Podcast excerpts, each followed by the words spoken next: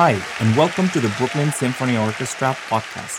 I'm Felipe Tristan, Associate Conductor, and the clip of music you just heard was Huapango by Jose Pablo Moncayo.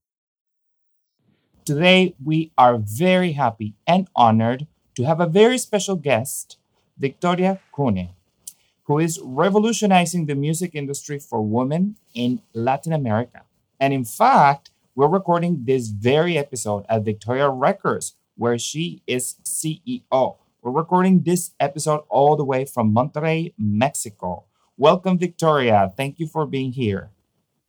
Hi, Felipe. I feel like we need to let people know, first of all, how special this interview is because we are best friends. And That's right. we've never done this, like, we've never done anything kind of like work related or you know and this is amazing i'm so excited That's right, and and you are one of my best friends. That's that's for sure. Uh, people need to know that you are really uh, one of the top uh, leading uh, females in the industry, if not the top. Um, and of course, I am biased because you're my best friend, but but it is true. And for that reason, I thought very important to invite you to our Brooklyn Symphony Orchestra podcast to share your experience, to share your insights on what is uh, what is like to be a woman in uh, in the music industry, in an industry that's heavily uh, loaded with with uh, misconceptions, with things that Yeah. people may think of and are just wrong. And you you've been a, a very important figure to change those misconceptions. So let's jump right in and tell us who is Victoria Cune. So I was very lucky because my family was in the business. Um, I actually grew up in the business. I grew up in the music industry. I don't know anything else. Um, my parents started that recording studios where you're sitting right now when I was 11 years old. So basically, that's where I grew up. My entire childhood was in the recording studios, um, absorbing everything that was happening there. I would finish school and go straight to the studios. I would be doing my homework on top of the console there in Studio A. It was Wow. a different console. We didn't used to have that SSL. We used to have a Sony Oxford there, but I remember literally doing my homework on top of the Sony Oxford next to the engineer, like just kind of always being surrounded by music, by the top producers in the industry. Um, we used to do artist development um, because we used to have a well, not we at that point. It was my dad and my brother, but um, they used to have a sub label with EMI, so we would do a lot of artist development. So there were always like all these different artists and producers and writers and just like people from the industry coming into the studios and flying in from all over the world. The label used to be based in the US, so it was a lot of mainly US um, industry people. So that's how I grew up. And at 14, I started doing musical theater. I did my first audition, um, my first professional audition. I got my first job, signed my first contract, got my first paycheck at 14, and I never stopped working. I haven't stopped working since I was 14 years old. So I thought musical theater was going to be my thing. And I did it for two years and I did it professionally. And honestly, there's no there's no bigger discipline than the theater. I feel like that prepared me for everything else. After you've done theater, musical theater especially, I feel like everything else feels easy because it really is the you have now that hardest thing in the world. Yeah, it's like it really, really, really teaches you everything. And um, we were super lucky that we used to have like amazing people like coming in from New York and everything while we were doing um, the Sound of Music, which was the show that I did at the time. And I remember like they trained us so well. Like as a kid, I really got the best training there. Um, they taught me to harmonize. They taught me to do all these things because you're singing with all these kids. And so at 16, once that finished and we wrapped up like the last season of that show, I went straight again to just going back to the recording studios every day and I started writing with a lot of the songwriters that would come for like song camps and everything. As you know, at Victoria Records, we have bedrooms, we have, you know, it's like a whole thing. So people would just like come in from the US and stay there and do songwriting camps and all these type of things. And eventually I started joining in and um, they kind of let my dad know like, hey, your 16 year old is you know a really good songwriter maybe we There's should take her to nashville. Yeah, there's something there maybe we should take her to nashville she needs to start making the rounds in nashville writing with people and you know like let's get her out of her comfort zone because at the end of the day i mean i was writing there right which was such a safe zone and my comfort zone. So they took me out of there and they started taking me to nashville and i started working a lot in nashville as a songwriter at just 16 right? So yeah basically Wow. It never stopped. I just kept working working working um i ended up like i graduated high school i immediately moved to florence to italy because i really wanted to like just study all the arts. I've always kind of thought of myself more as a multidisciplinary artist not just like a musician. So yeah i went there because i really wanted to be surrounded by like beautiful art beautiful architecture beautiful music and i started doing vocal training there and then when i came back then that was it. I just started like working working working on music. Um, then i moved to australia because i wanted to like study anthropology. Then i did a couple of classes at ucla that had to do with like film production. And eventually i just moved to la and i thought that was it right? I was like i don't know this was like maybe nine years ago or eight years ago i moved to la and i was like this is it. This is where i'm gonna stay forever. Um, i was in la and i thought this is it. This is where i'm staying. I'm not going anywhere. Um, i had my life in la i had you know the boyfriend the everything the perfect perfect Wow. perfect life. I was it- like i It Yeah. almost seems as if the universe wanted you to have uh, a role, like a major role in the arts, because you were surrounded by it, as you described. You were, um, you grew up in very much inside the studio, and I did. uh, and you know all of this, and then what happens? so that was basically my mentality so when i moved to la i was like i need to make it here there is no way i'm like moving back home especially because i had made such a big deal about it you know like i'm gone this is it this is my life now and i really did create a beautiful life in la for myself like my friends there are still some of my best friends in the world and I just I loved everything about my life. I loved my place. I loved the people I was working with. I loved um, my community there, my community in the industry. Um, like I said, I was very lucky because I was working with so many people that knew me since I was like 13 or 14 because they had been to the studio. So there was like this respect, right? And they had seen me growing up. So a lot of like the engineers, producers, like the older ones were super protective of me and um, they really took care of me as if I was their daughter. It was like, I, it was a really nice welcoming for me there. And then, so like a year, almost a year passed this, and I'm like, this is it. This is my life. I'm literally on top of the world, or so I thought. And I get a phone call from my family, and they're like, "Oh, hey, um, we are planning to either sell the recording studios to this company, whatever, and they're not gonna keep them as recording studios, or we're planning to like just turn it into these offices. Like they they were planning to close the recording studios for good Wow. and just do something completely different there because no one in my family stayed in the music business. So they were like, it's pointless, you know, we're like closing them or we're, and they were like, but we thought it was really important to check in with you first because I mean, even though you don't live in Monterrey anymore, you're still part of this family and you are in the music industry. So if you want to you know keep Take the recording over. studios open and take over um, you need to move back and then you can take over the studios but you need to move back that's like the number one thing right and then that part of the family business is for you and you know they're yours but you need to um, move back and i remember my first answer was no thank you. Like i'm not moving back. I'm in la i'm killing it or that's what i thought. And um no i'm i'm not moving back honestly. Like it's not even some you know do whatever you want to do with the studios. Yeah i mean imagine.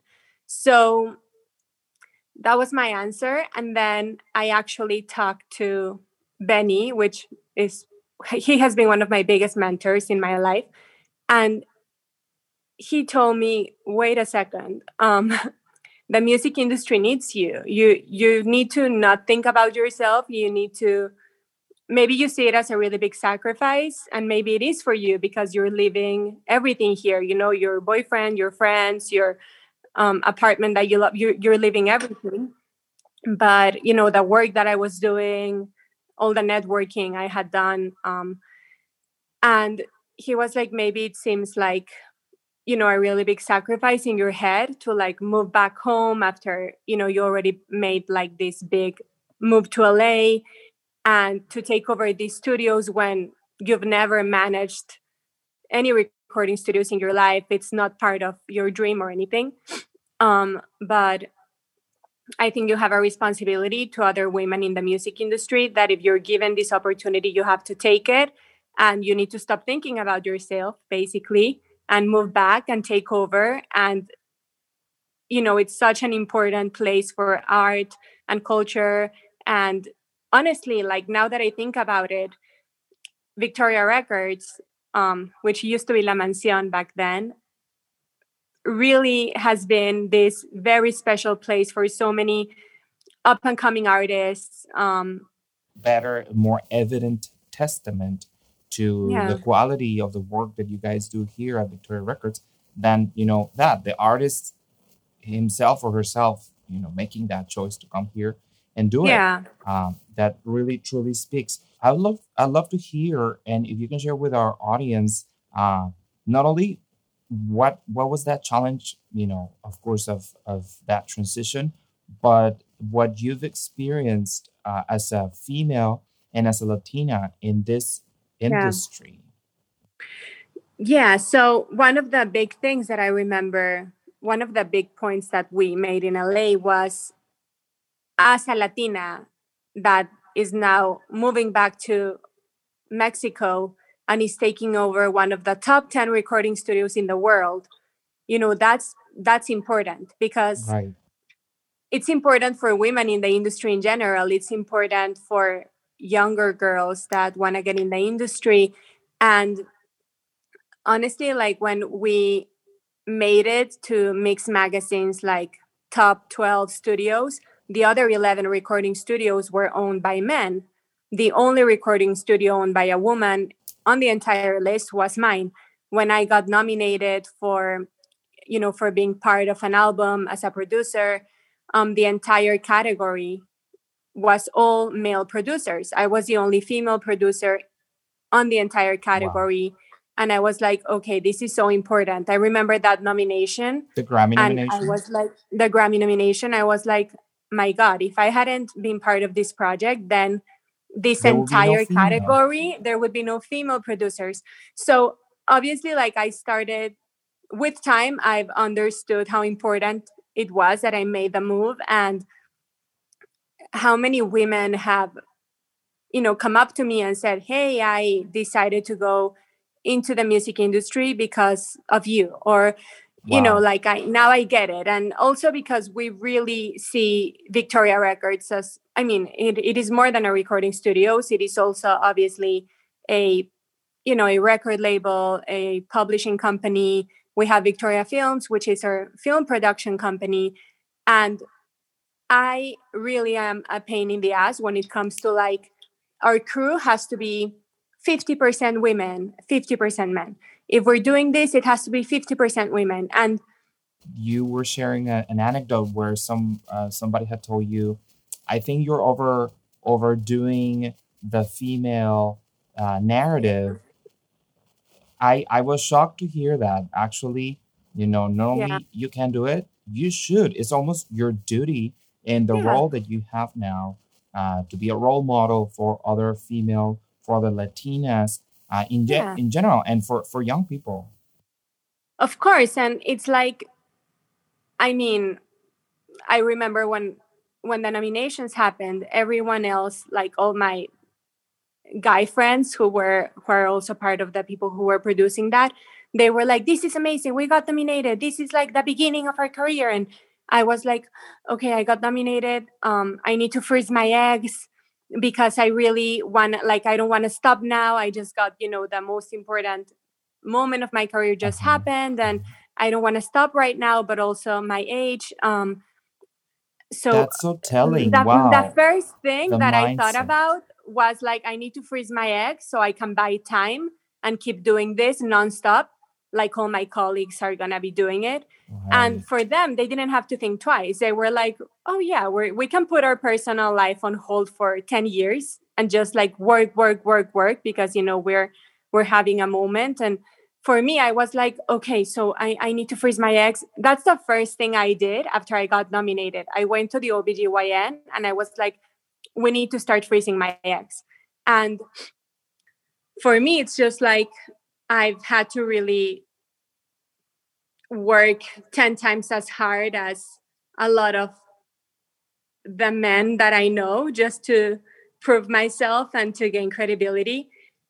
But also I also understand that I I'm in a position where my family was already in the industry and obviously that's also been super helpful and it's something that I super appreciate and I'm very grateful for it and I feel very privileged and very blessed because of it so i i understand you know it's i i understand my situation but for me it's just so important to to keep talking about And fortunately, there's people like you that are advancing the industry that are trailblazers, not only for for female uh, uh, producer producers, artists uh, in a in a male dominated industry, and advice that you wish you had been given a few years ago.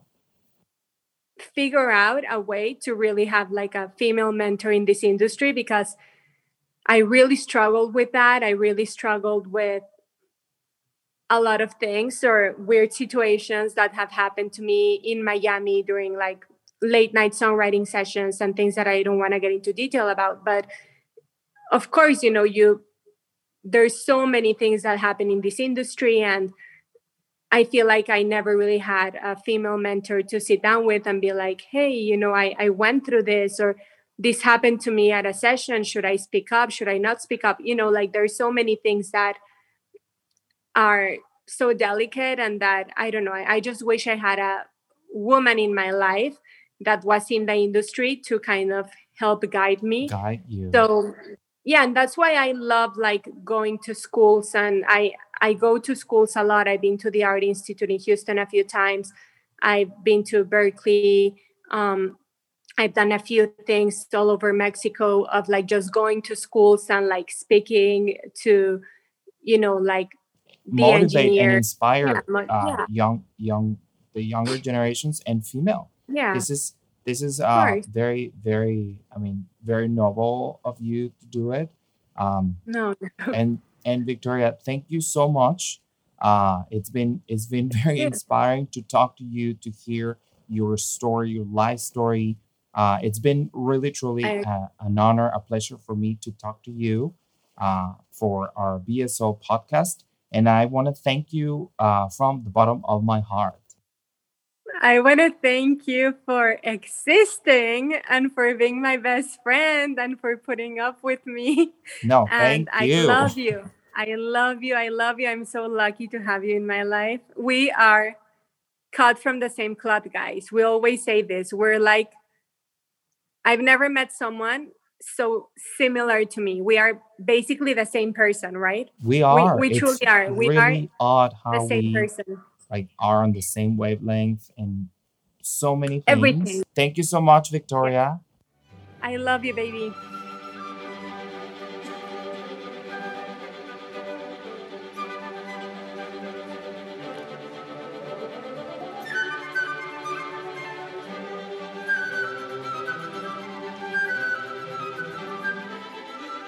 And we're back in the studio, and we're thrilled to have Jen Forisi with us. Welcome, Jen. How are you? Hi. How are you? Very good. Thank you for being here. How are you? What's what's new? Um, thank you for having me. Tell us about you. Where where are you from? Uh, how did you start in music? Um, sure. So I'm born and raised in Manhattan and uh, spent a lot of my life as well in Queens. And uh, my path in music was kind of um, very natural and organic, thanks to my grandmother. Um, she was actually on Broadway um, when she was 18 and was in a few shows. One of them, um, her one of her larger roles was being in Kiss Me Kate, the wow. original Kiss Me Kate, as Kate's understudy. As a as a female in this industry, uh, it must I assume it must have been she must have faced a few challenges, not many. Yeah, definitely. Um, it wasn't um, very common for women to be working in a lot of cases. Uh, you know, the job was to really be at home, but my grandmother definitely wanted to be on the stage, and she wouldn't really let anything get in the way of that. Um, unfortunately, when uh, she got pregnant, that did end her career. She focused on being a mother, and I think that also is just organic, where you just want to be with your your children, no matter if you are um, what part of the parental role you fall into. I think you just want to be more involved with your family. Right. And that's that's where she went, but she didn't stop with the music. My my aunts and my mom were very much engrossed in music and surrounded by it all the time. And when I grew up, you know, she helped raise me and I remember sitting at the piano when I wasn't even a year old, just plunking along with her. wow, wow. Yeah. She must be really proud. I'm sure. I hope so. I and hope so, so. tell us about your path in music because I know that you play multiple instruments. You're one of those multi talented. you play saxophone, you play the flute. What else do you play? Um, I play clarinet. I play the different versions of them. So the bass clarinet, for example, and all of the saxophones. Um, I've dabbled with some oboe, and uh, yeah, it's, it's been a lot of fun. Um, Any preference on all of those instruments? Let's see. I mean, flute. Good answer. Great answer. um, but then after that, I would have to say bari sax. Oh, wow. Yeah, it's a lot of fun. And I don't really get to play those lines as a flutist. well, definitely not. Wow. So, and I I gathered that you uh, studied music in New York, in Manhattan, growing up with such in- artistic influence from your family. So uh, you you tell us about about this path. You I guess at first it must have been kind of like a game and a given. Everybody, you know, there was art and or music around. When did you start saying, "I really like this. I better get going with practice, and I'm gonna enjoy this for for the rest of my life"? Hmm. You know, that's an interesting question because I don't think I had that moment until high school, but I because music was always just something that you just did. It was always there and it was always just assumed that you were going to continue. Not that I was forced or anything like that. If I didn't want to do it, then my family was fine with that as well. Um, but it was just kind of understood that this is just what you do. You just you do your music and you just move forward with it. Um, and then in high school, I decided that I was going to be a bit more serious and just kind of see where I wanted to go with this and where the fates would take me. And that's when you start working on your audition music when you're a freshman for your uh, college right. applications, as you know. and uh, you just work on them a lot and a lot and a lot. And you take your lessons three times, four times a week. And I know the drill, right? And so you're a graduate of the Aaron Copland School of Music, am I correct? Mm-hmm one of the yes. best schools in New York. Go Queens College. Yay. and so tell us what brought you to to the BSO, to the Brooklyn Symphony Orchestra, uh, and your about your roles in the orchestra. Um, well, I actually came down. Um, a good friend of mine, um, Donald Moy, had posted that they were looking for some people to come in and do a Mahler reading, and I'm a big Mahler fanatic. So I was like, I will be there. See you in a little bit. Mahler, and, uh, I'm there. Yeah, yes. and that's how it started. Um, and I spoke to Nick and I said, you know, I'd love to come back. And, and it just kind of went from there. And um, I was playing in a couple of concerts just based on need. And then, um, you know, just with the way that life kind of moves, um, you know, we had some flutes that had decided to stay home and they, you know, moved on to different projects and different uh, groups. And there was that spot there. And Nick said, come, have the seat, sit down. right, but so but don't be so humble. Really, playing principal flute is not just a coincidence like that. You need to have the chops and you need to have the talent and the experience to take on such a role. So credit, give credit where credit is due. Oh, you're and, too sweet. and so not only you. do you do you play flute um, in the orchestra, but also you have uh, a role in your part of the the board of directors and also uh, a role as orchestra manager slash um, well i guess we can say well not recruiter is not the word but reach out Personnel. person yeah. Orchestra yeah. manager properly actually so tell us about these other roles um, well there were um, there were times where we would be missing somebody and uh, we would need to find a replacement kind of last minute whether it was because of um, inclement weather or some really bad traffic or just a work schedule issue. And um, I had been fortunate enough to know people who would be able to actually come in very quickly. And uh, Nick kind of noticed and he was like, Look, why don't you take on the personnel manager um, role? And so I did. And uh, it was um, it was a very good experience. I still have it. Obviously, it's just not we're not really doing too much right now. It's just kind of stuck where we are. Right. Um, um, BSO has been a very warm and welcoming environment, and um, I know that as a wind player, it can be very intimidating to be in an orchestra of that caliber. Um, but they were very, very welcoming. And I know that when you see someone who's a little bit more reserved, but they have that talent, then they should be playing with us. And it's just nice to be able to connect with more people to help our group grow and to expand and to help deliver our, um, you know, our mission to the community. Beautiful. And, and indeed, I, I can um, confirm that you've you brought really great talent to the orchestra when we've needed to expand the roster of musicians. Um, one example that comes to mind is when we did uh, the symphonic dances of West Side Story by Bernstein, that conducted by yours truly, and that you really brought uh, uh, a lot of musicians to join the orchestra as needed, as called for in the score. And of Rome was in the in the program as well. Respighi's Pines of Rome, the Buccine, the um, musicians on, on the balcony and whatnot. So really, that that is all you. Um, Thanks. and so you mentioned that um, you know the response, what we've had to do or not do given the pandemic. So can mm-hmm. you share a little bit about how is the orchestra? What are we? What, how how are we responding to the current situation? Well, kind of in this New York state of mind where you're not going to push us down, we have found ways to, you know, of course, being in complete compliance, to still meet and be socially distant and have, you know, our six feet, wearing the masks and being uh, completely cognizant of all of the rules and regulations and to still come together, um, strings only for now, uh, but to still come together and make music. And it's something that not only is it most refreshing, but it's necessary. Um, I think that Absolutely. if we don't continue to make music, um, it's not just the musicians who suffer, it's the audience, the people who want to hear it.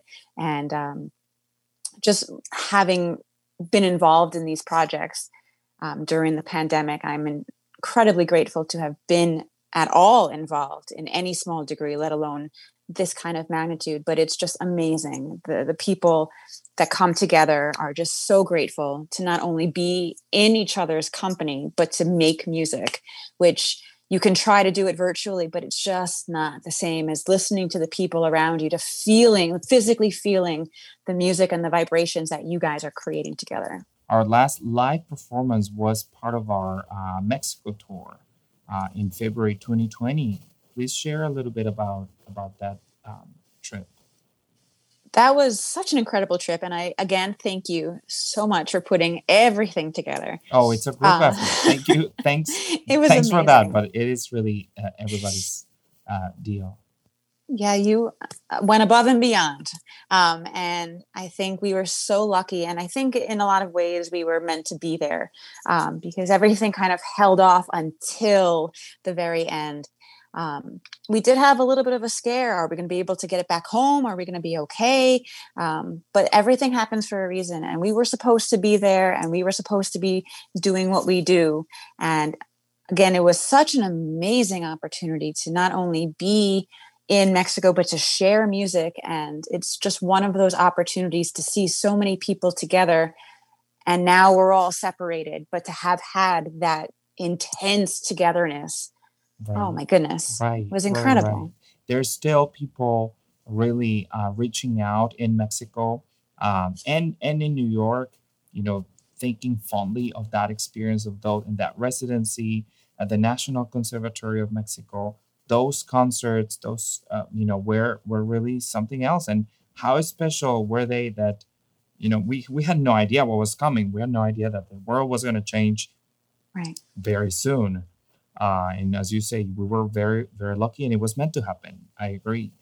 Um, so, also, I would love to hear your thoughts on what we were discussing uh, earlier today in our little. What's your what are your thoughts on this subject matter, the role of, a woman in music? Um, you, I know you've done a couple of uh, studio work recording. So, what what are your thoughts on this? Um, to kind of go with what Victoria was saying before, um, it is still very much a, a man's world. Um, but there is a very great number of women that you can find on uh, the the growing stage, so to speak, um, where it's especially like as a conductor, where you're allowed to kind of be up there. Um, and you would assume that with all these blind auditions, you would have more females. But yet, when it comes to a role of like a conductor, for example, you can't have a blind audition for a conductor. You actually need to see that person. And I think just knowing that you're going to be visual during your audition, that definitely changes the way that people will perceive whether or not you're worthy to be on that role, that position, that podium. Um, for contracting experiences, um, I personally haven't had too much of an issue. Um, I present the the job and the opportunity, and people make their own decisions.